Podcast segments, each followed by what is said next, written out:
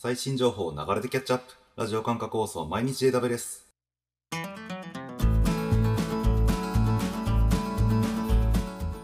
おはようございます。サーバーアクスの加藤です。毎日たくさん流れる AWS のアップデート、電車に乗りながらご飯を食べながら、ちょっとしたながら時間で気軽にキャッチアップしていきましょう。さて今日も最新のアップデートを皆様にお届けしていきますが、ちょっとここでお知らせがあります。今までですね、YouTube でずっと流してきたこの毎日 AWS 放送なんですけれども、今回ですね、新しく、ポッドキャストでの配信を開始いたしました。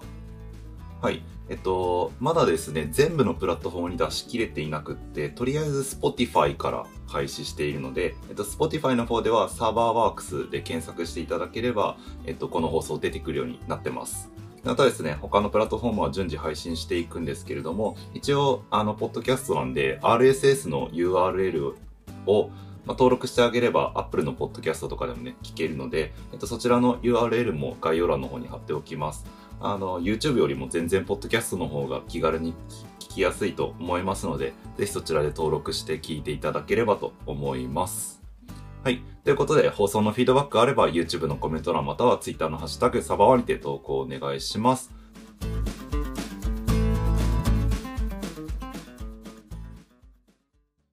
では、早速、最新1日のアップデートを見ていきましょう。今回は7月の14日、えー3件のアップデートがありました。一つずつ見ていきましょう。まずは一つ目。新しいデジタルコース Amazon FSX for Windows File Server Primer を発表。はい。えー AWS のトレーニングと認定のページっていうのがあるんですが、こちらに新しいデジタルコース、まあ、あの、オンラインの講義ですね、講座ですね、が追加されました。えっ、と、こちらが FSX for Windows File Server の、えっ、と、プライマー。まあ、プライマーって入門書って意味なんで、まあ、FSX の入門っていうことですね。で、内容的には Windows ベースのアプリとかワークロードを FSX でどのようにサポートしていくかとか、えっと、FSX の利点ユースケース、あとはそもそものそのファイルシステム構成っていうものの基本だったり、ファイルシステム管理のベストプラクティス、あとは FSx のコストモデルがどうなっているのか、みたいな話が入っているようです。で、利用は無料で、一応ランクとしては Intermediate 中級者向けのコンテンツになっていますね。で、えーオンデマンドというか自分のペースで進められるような形になっていて1時間ほどで終わるみたいです。で言語としては、えー英語日本語サポートしているのであのもし気になる方いらっしゃったらこちらトレーニングのページから見れるのでぜひ見てみてください。では次行きましょう。AWS Key Management Service が VPC エンドポイントポリシーをサポート。はい、えー KMS のアップデートですね。KMS は、まあ、暗号化キーの管理サービスになりますが、こちらが VPC エンドポエンドポイントポリシーに対応しましたというアップデートです。VPC エンドポイントポリシーっていうのは、まあ、VPC エンドポイントですね。えっと、まあ、プライベートなサブネットとかから、えー AWS サービスに、AWS 内のネットワークを通ってアクセスできるっていうサービスですが、この VPC エンドポイントに、えー IAM のリソースポリシーをアタッチすることができます。これによって、エンドポイント経由でサービスにアクセスする際のアクセス権限を制御することができます。まあ、例えば、えっと、エンドポイント経由で触るときに特定のアクションだけを許可するとか、あとは特定のリソース、そのロールとかユーザーとかからの、えーアクセスのみを許可するみたいなことができるんですが、で今回のアップデートで KMS の VPC エンドポイントにもポリシーをアタッチすることができるようになりました。あの逆に言うと VPC エンドポイントの中でもこのポリシーアタッチに対応していないサービスっていうのもあるので、あの KMS 対応したよっていうのが一つと、まあ、あとはもしあのこの VPC エンドポイントポリシーっていうのを使いたいってなった時には対応してないサービスもあるっていうのを覚えておくといいかなと思います。では次行きましょう。最後のアップデートです。Amazon アテナが Amazon S3 ベースのデータレイク内の Apache Hudi データセットへのクエリをサポート。はい。ちょっと Apache Hudi で読み方が合ってるのかわかんないので、もし間違ってたら教えてください。えっと、Amazon アテナのアップデートですね、内容としては。アテナは、まあ、S3 に SQL 投げられるサービスですが、えっと、こちらがですね、Amazon S3 ベースのデータレイク内の Apache Hudi データセットのえ読み取り最適化ビューへクエリをすることができるようになったというアップデートになっています。えっと、Apache HUD は EMR サポートされているので EMR 使った時にあのデータパイプライン、え、ヒューリー使ってデータのパイプラインを開発したりっていうのができるんですが、まあ、そのヒューリーの方で持ってるデータセットに対してアテナからクエリを投げられるようになったよというアップデートになっています。はい、ということで以上3件アップデート見てきました。ここで新しいリージョンで使えるようになったサービスを確認するリージョンアップデートを見ていきたいんですが、今日はリージョンアップデートはありませんでした。ということで以上7月14日のアップデートでした。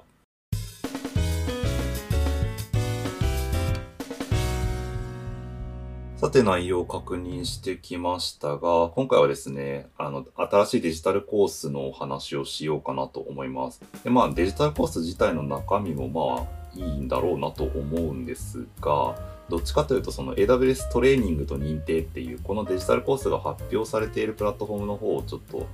見てみたいなと思っております。ですね、あの AWS の認定資格、まあ、これ聞いてくださっている方の中にも結構取ってる方とかもいらっしゃるんじゃないかなと思うんですけれども、あの認定の試験の申し込みとかをするときに AWS Training Certification、日本語でトレーニングと認定っていうページを、まあ、おそらく見てるんじゃないかなと思います。で、えっと、その認定、トレーニングと認定のページのトレーニングライブラリーっていうタブがありまして、まあ、そこに結構いろんなトレーニングコンテンツが用意されています。でですね、えっ、と、初心者向けで言うと、例えばセキュリティグループとネットワーク ACL の違いみたいな、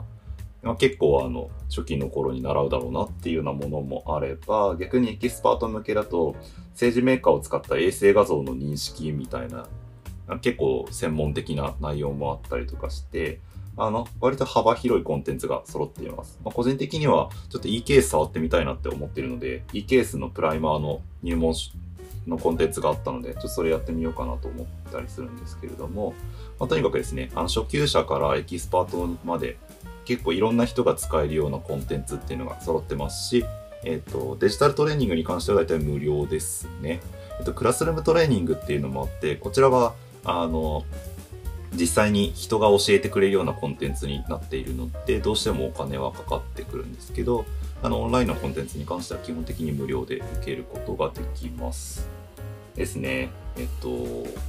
トレーニングのコンテンツとしてこれ自体とても優秀だと思うので、ぜひ皆さん使っていただきたいっていうのはあるんですけど、まあ、トレーニング系コンテンツって実は結構今だといろいろあって、まあ、ごく最近だと、あの、東大が出した AWS のハンズオンの資料とかっていうのが結構話題になったりしますけど、まあ、あいうものもありますし、ああいうなんかいろんなところが出してるのもありますし、もちろんあの、サーバーワークスでもですね、そういうコンテンツ出してます。初めての AWS っていう名前で動画シリーズを出していて、それでアカウント作成から実際に使い始めるまでのセットアップとかを、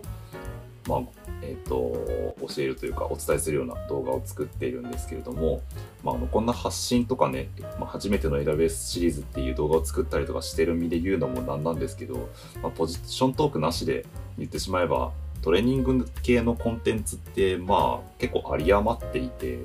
あのー、ですね、情報がないから、AWS 触ることができないっていう状況って、まあ、ほぼほぼ、そのネットにつながる状況であれば、ほぼほぼありえないような状態にはなってますよね。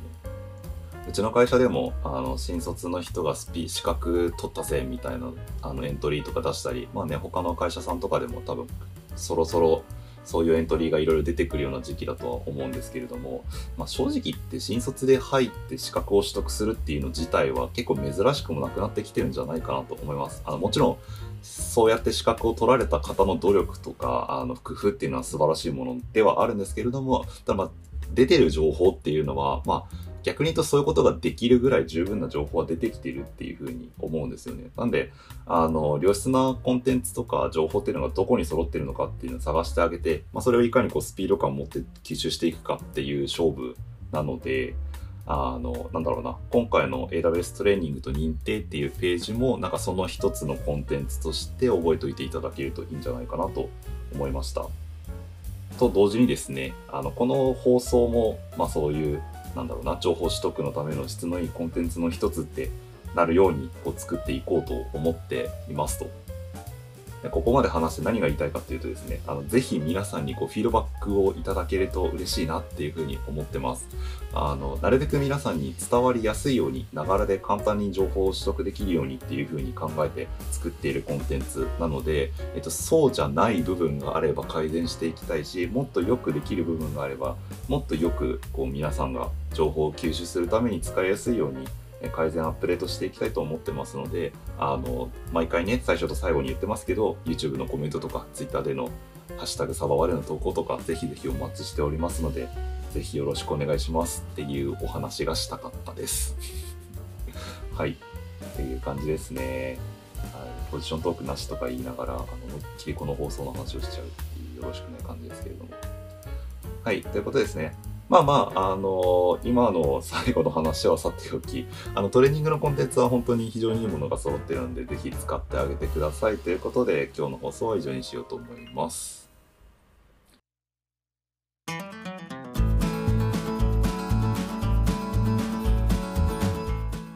さて、繰り返しになりますが、放送のフィードバックは YouTube のコメント欄または Twitter のハッシュタグ、サバーにて投稿お願いします。また次回、毎日ダベースお楽しみに。ではでは。